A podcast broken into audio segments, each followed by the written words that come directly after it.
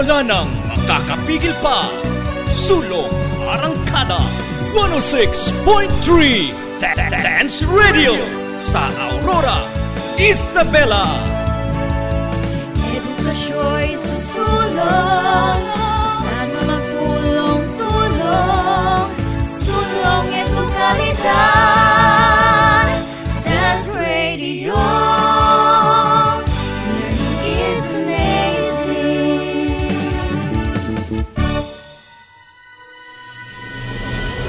Mapanuri, mapagnilay, at makabayan. Araling Panlipunan Learning Area. Araling Panlipunan Learning Area. Araling Panlipunan Learning Area. Ihahatid sa inyo ang mga aralin sa kasaysayan, economics, at mga kontemporaryong issue. Dito lang yan sa one oh six point three D W D R F M Dance Radio. Dance Radio. Ang silid aralan sa radyo.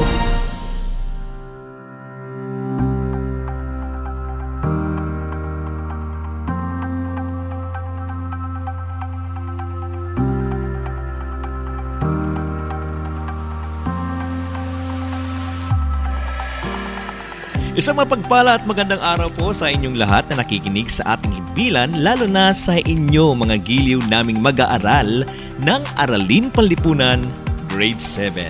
Magandang araw po, mahal naming guro. Ako nga pala ang inyong lingkod, Teacher Dennis, para sa isa na namang pag-aaral sa ilalim ng panahon ng New Normal. Hello po, Sir Dennis! Tuloy-tuloy lamang ang inyong pag-aaral sa pamamagitan ng ating himpilang one oh six point three F M Dance Radio ng ating paaralang Doña Aurora National High School.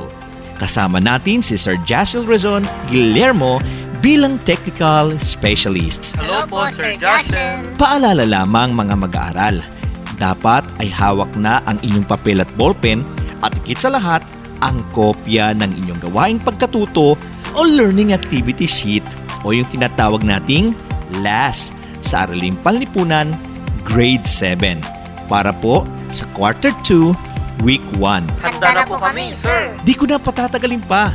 Ipakikilala ko na sa inyo ang ating radio teacher sa A P seven, Ma'am Bernadette T. Regaton.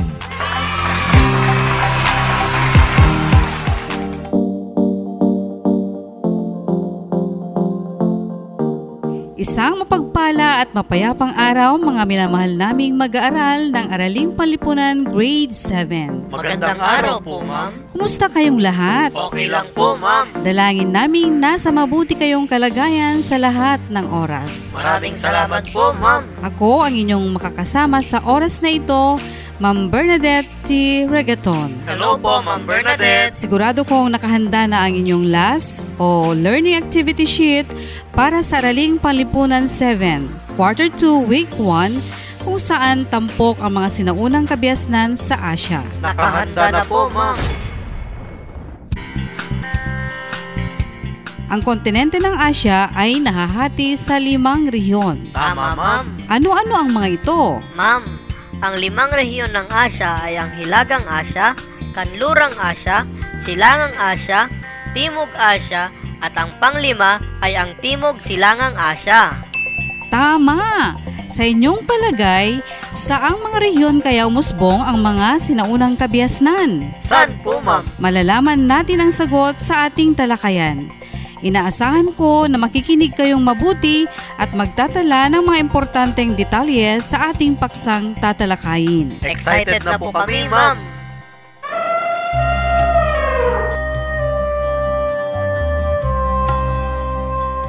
Ngayon ay umpisahan na natin ang ating aralin, ang tungkol sa mga sinaunang kabiasnan sa Asya. Mga sinaunang kabiasnan sa Asya? Sa pag-aaral na ito ay may layuning natatalakay ang konsepto ng kabiasnan at mga katangian nito.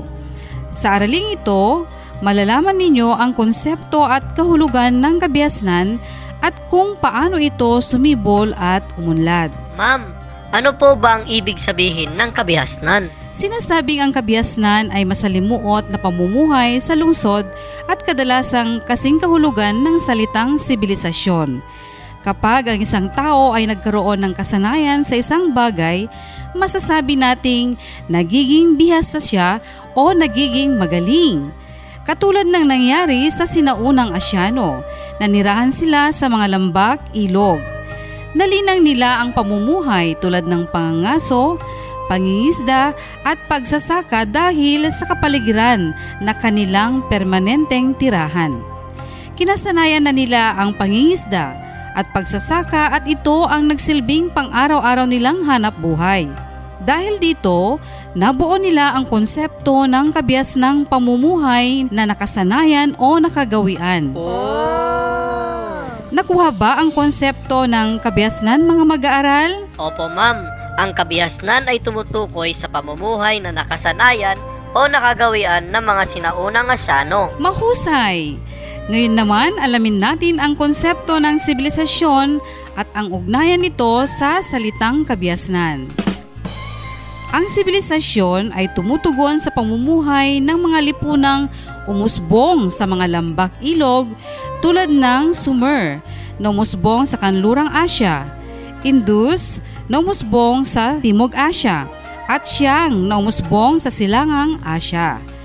Subalit hindi tahasang sinasabi na kapag namuhay ka sa lungsod ay sibilisado ka na o kung hindi sa lungsod ay hindi ka na sibilisado.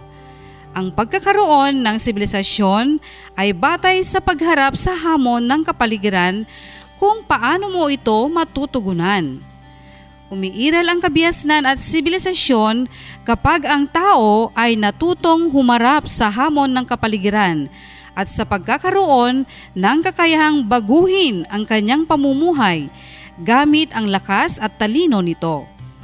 Ito ang magpapaunlad sa kanyang pagkatao. Sa kasalukuyan, umiiral pa din ba ang konsepto ng kabiasnan at sibilisasyon sa ating pamumuhay? Opo, ma'am, sapagkat patuloy pa rin tayong humaharap sa hamon ng kapaligiran at napauunlad natin ang ating pamumuhay gamit ang ating lakas at talinong ipinagkaloob sa atin ng Panginoon. Magaling! May mga katangian o batayang salig sa pagkakaroon ng kabiasnan. Una, ang pagkakaroon ng organisado at sentralisadong pamahalaan. Pangalawa, pagkakaroon ng masalimuot na relihiyon. Pangatlo, ang mga mamamayan ay nagtataglay ng espesyalisasyon sa gawaing pang-ekonomiya at uring panlipunan. Pang-apat, pagkakaroon ng mataas na antas ng kaalaman sa teknolohiya. Pang-lima, pagkakaroon ng sining at arkitektura. At pang-anim ay ang pagkakaroon ng sistema ng pagsusulat. Ito ang mga katangian na taglay ng mga sinaunang kabiasnan na umusbong sa Asya, ang Sumer, Indus at Shang. Tayo'y magbabalik pagkalipas ng isang paalala. Mga kaibigan, sa panahon ngayon, kailangang magpalakas ng katawan. Kumain ng masustansyang pagkain at sabayan ng pag-eehersisyo. Huwag ding kalimutan ang pag-inom ng vitamins. Resistensya ay palakasin. Kalusugay huwag pabayaan upang sakit ay maiwasan. Isang paalala mula sa himpilang ito.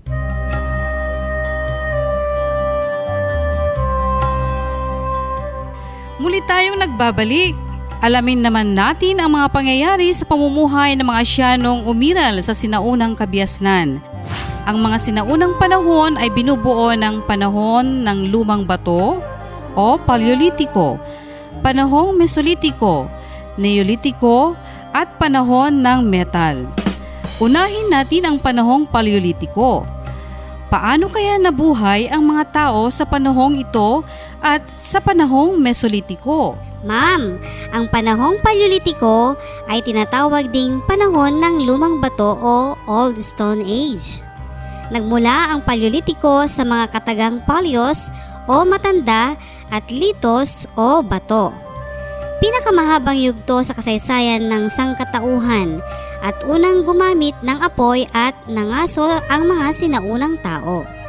Sa panahong Mesolitiko naman ay natutong magpaamo ng hayop at gumawa ng mga damit galing sa balat ng hayop bilang proteksyon sa kanilang katawan. Nakagawa din sila ng bangka at natutong manghuli ng isda. Magaling! Dumako na tayo sa panahong Neolitiko o Neolithic Period o panahon ng bagong bato o New Stone Age. Ito ay hango sa mga salitang Greek na neo o bago at lithos o bato. Ang terminong Neolitiko ay ginagamit sa arkeolohiya at antropolohiya upang italaga ang isang antas ng ebolusyong pangkalinangan o pagbabago sa pamumuhay at teknolohiya. Kilala ang panahong ito sa paggamit ng makikinis na kasangkapang bato, permanenteng paninirahan sa pamayanan, pagtatanim, paggawa ng palayok at paghahabi. Naganap sa panahong ito ang Rebolusyong Neolitiko o sistematikong pagtatanim. Sa panahon naman ng metal, ang mga kasangkapang yari sa bato ay napalitan ng metal o tanso. Ngunit dahil sa salat sa mapagkukuhanan ng tanso ay napalitan naman ito ng bakal na siyang ginagamit hanggang sa kasalukuyang panahon. Sa nailahad na pamumuhay ng mga sinaunang Asyano, nagpapakita ba ito ng isang kabihasnan? Opo, ma'am. Ang nailahad na pamumuhay ng mga sinaunang Asyano ay nagpapakita ng isang kabihasnan sapagkat nagkaroon ng pag-unlad ang kanilang pamumuhay mula sa payak o simpleng pamumuhay na kung saan umaasa lamang sila sa kapaligiran hanggang nalinang at napaunlad nila ito. Tama! Tunay nga na matatalino at maparaan ang mga sinaunang Asyano sapagkat napagtagumpayan nila ang hamon ng kapaligiran at napaunlad nila ang kanilang pamumuhay. Magbabalik ako pagkatapos ng isang paalala. Naku, malapit na ang pasahan ng outputs. Ah, retrieval time na naman. Narito ang mga dapat mong tandaan sa pagpasa ng outputs mo, Kadonyan. Tiyaking nakasulat ang iyong pangalan sa bawat subject na iyong ipapasa. Oops, huwag ding kalimutang isulat ang iyong seksyon kung saan ka kabilang. Mahalagang lagyan din ng label na week one, week two, three, o four ang iyong outputs kung anong aralin at bilang nito upang malaman ng guro kung kumpleto ang iyong ipinasang outputs sa bawat linggo. Kadonyan! Maaari, isulat din ang pangalan ng iyong guro sa bawat subject. Kung may color coding, sundin ito upang madaling malaman ng iyong advisor at maibigay sa tamang guro. Paghiwalayin ang mga sagutang papel sa bawat subject. Huwag paghaluin ang iyong mga sagot sa dalawang subject sa iisang papel. Kung masusunod mo ang mga ito, tiyak ang mga guro ay hindi malilito. Sa pagpasa ng mga outputs, tiyaking maayos at organisado. Ayusin ang output batay sa mga sumusunod na bawat aralin. Una, sagot ng mga gawain. Pangalawa, refleksyon. Pangatlo, lingguhang pagtataya. At pang-apat, summative test kung, kung mayroon. Isang paalala mula sa pamunuan ng Doña Aurora National High School at ng istasyong ito.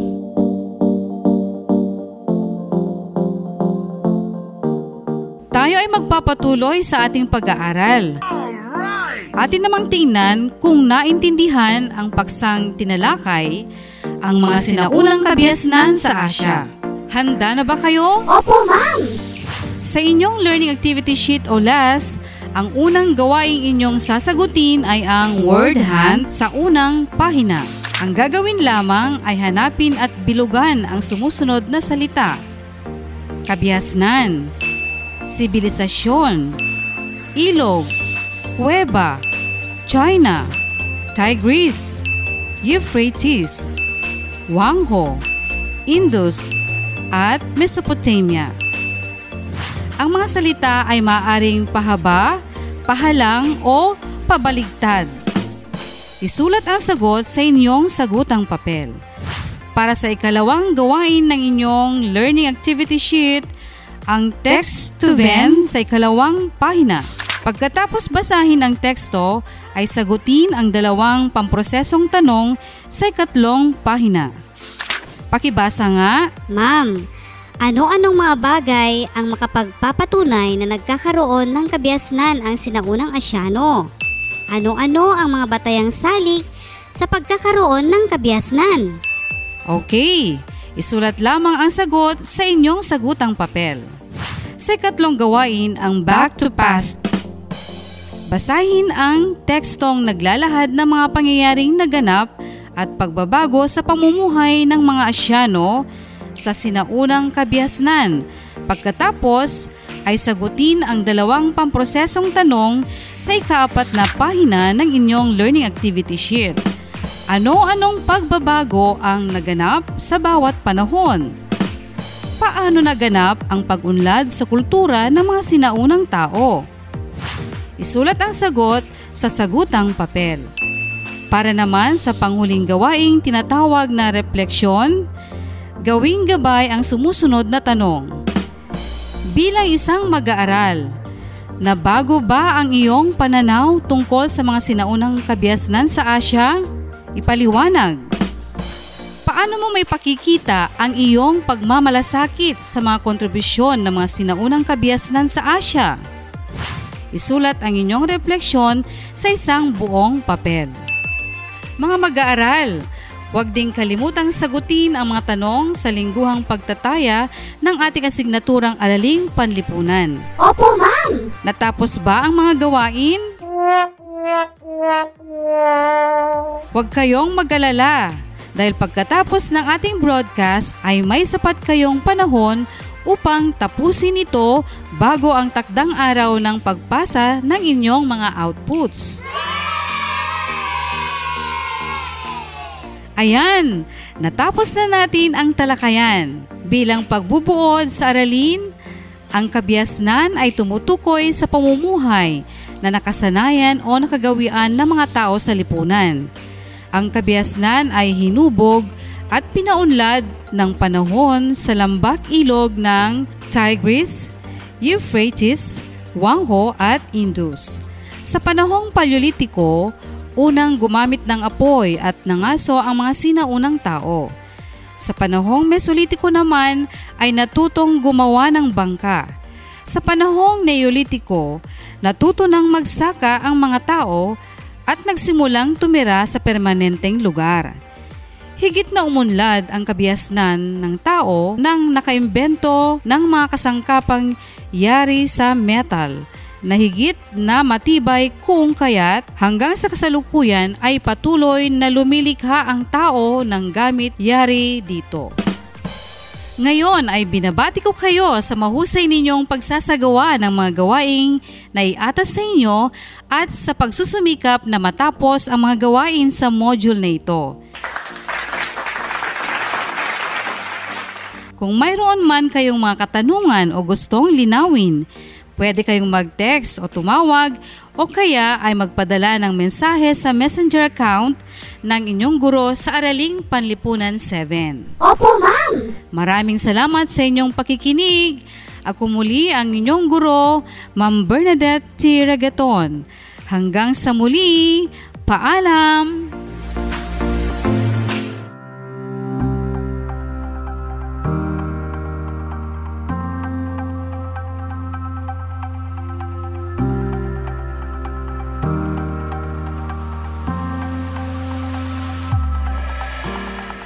Ayan, isang aralin na naman ang inyong natapos sa araw na ito. At batid namin na maraming bagong kaalaman ang inyong natutunan sa Araling Panlipunan seven. Siguraduhin lamang na laging nakatutok sa ating paaralang panghimpapawid. one oh six point three D W D R F M Dance Radio. Dito sa ating paaralang Doña Aurora National High School, Santa Rita, Aurora, Isabela. Maraming maraming salamat sa pagiging bahagi ko sa inyong pagkatuto. Nais nating pasalamatan ang mga sumusunod. Ma'am Sunshine A. Kasayuran, scriptwriter. Ang ating mga editors, Ma'am Emily C. Balenzuela, Head Teacher three ng A P Learning Area, at Ma'am Leila D. Balesteros. At ang ating technical specialist, Sir Jassel Razon Guillermo. Tandaan, ugaliin nating sumunod sa lahat ng mga itinakdang health protocol ng pamahalaan. Opo, sir! Laban lang sa hamon ng buhay at kapit lang sa poong may kapal. Muli, ako ang inyong radio host, Teacher Dennis Mendoza, nagsasabing isang mapagpalang araw sa ating lahat. Hanggang sa muli, paalam! Mapanuri, mapagnilay, at makabayan. Araling Panlipunan Learning Area. Araling Panlipunan Learning Area. Araling Panlipunan Learning Area.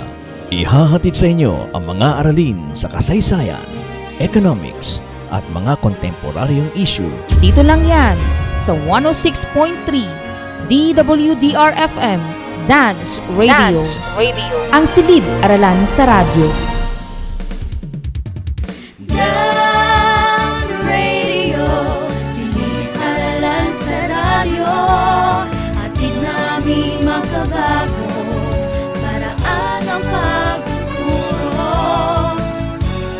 Wala nang makakapigil pa. Sulong Arangkada one oh six point three Dance Radio sa Aurora, Isabela. Edukasyon susulong.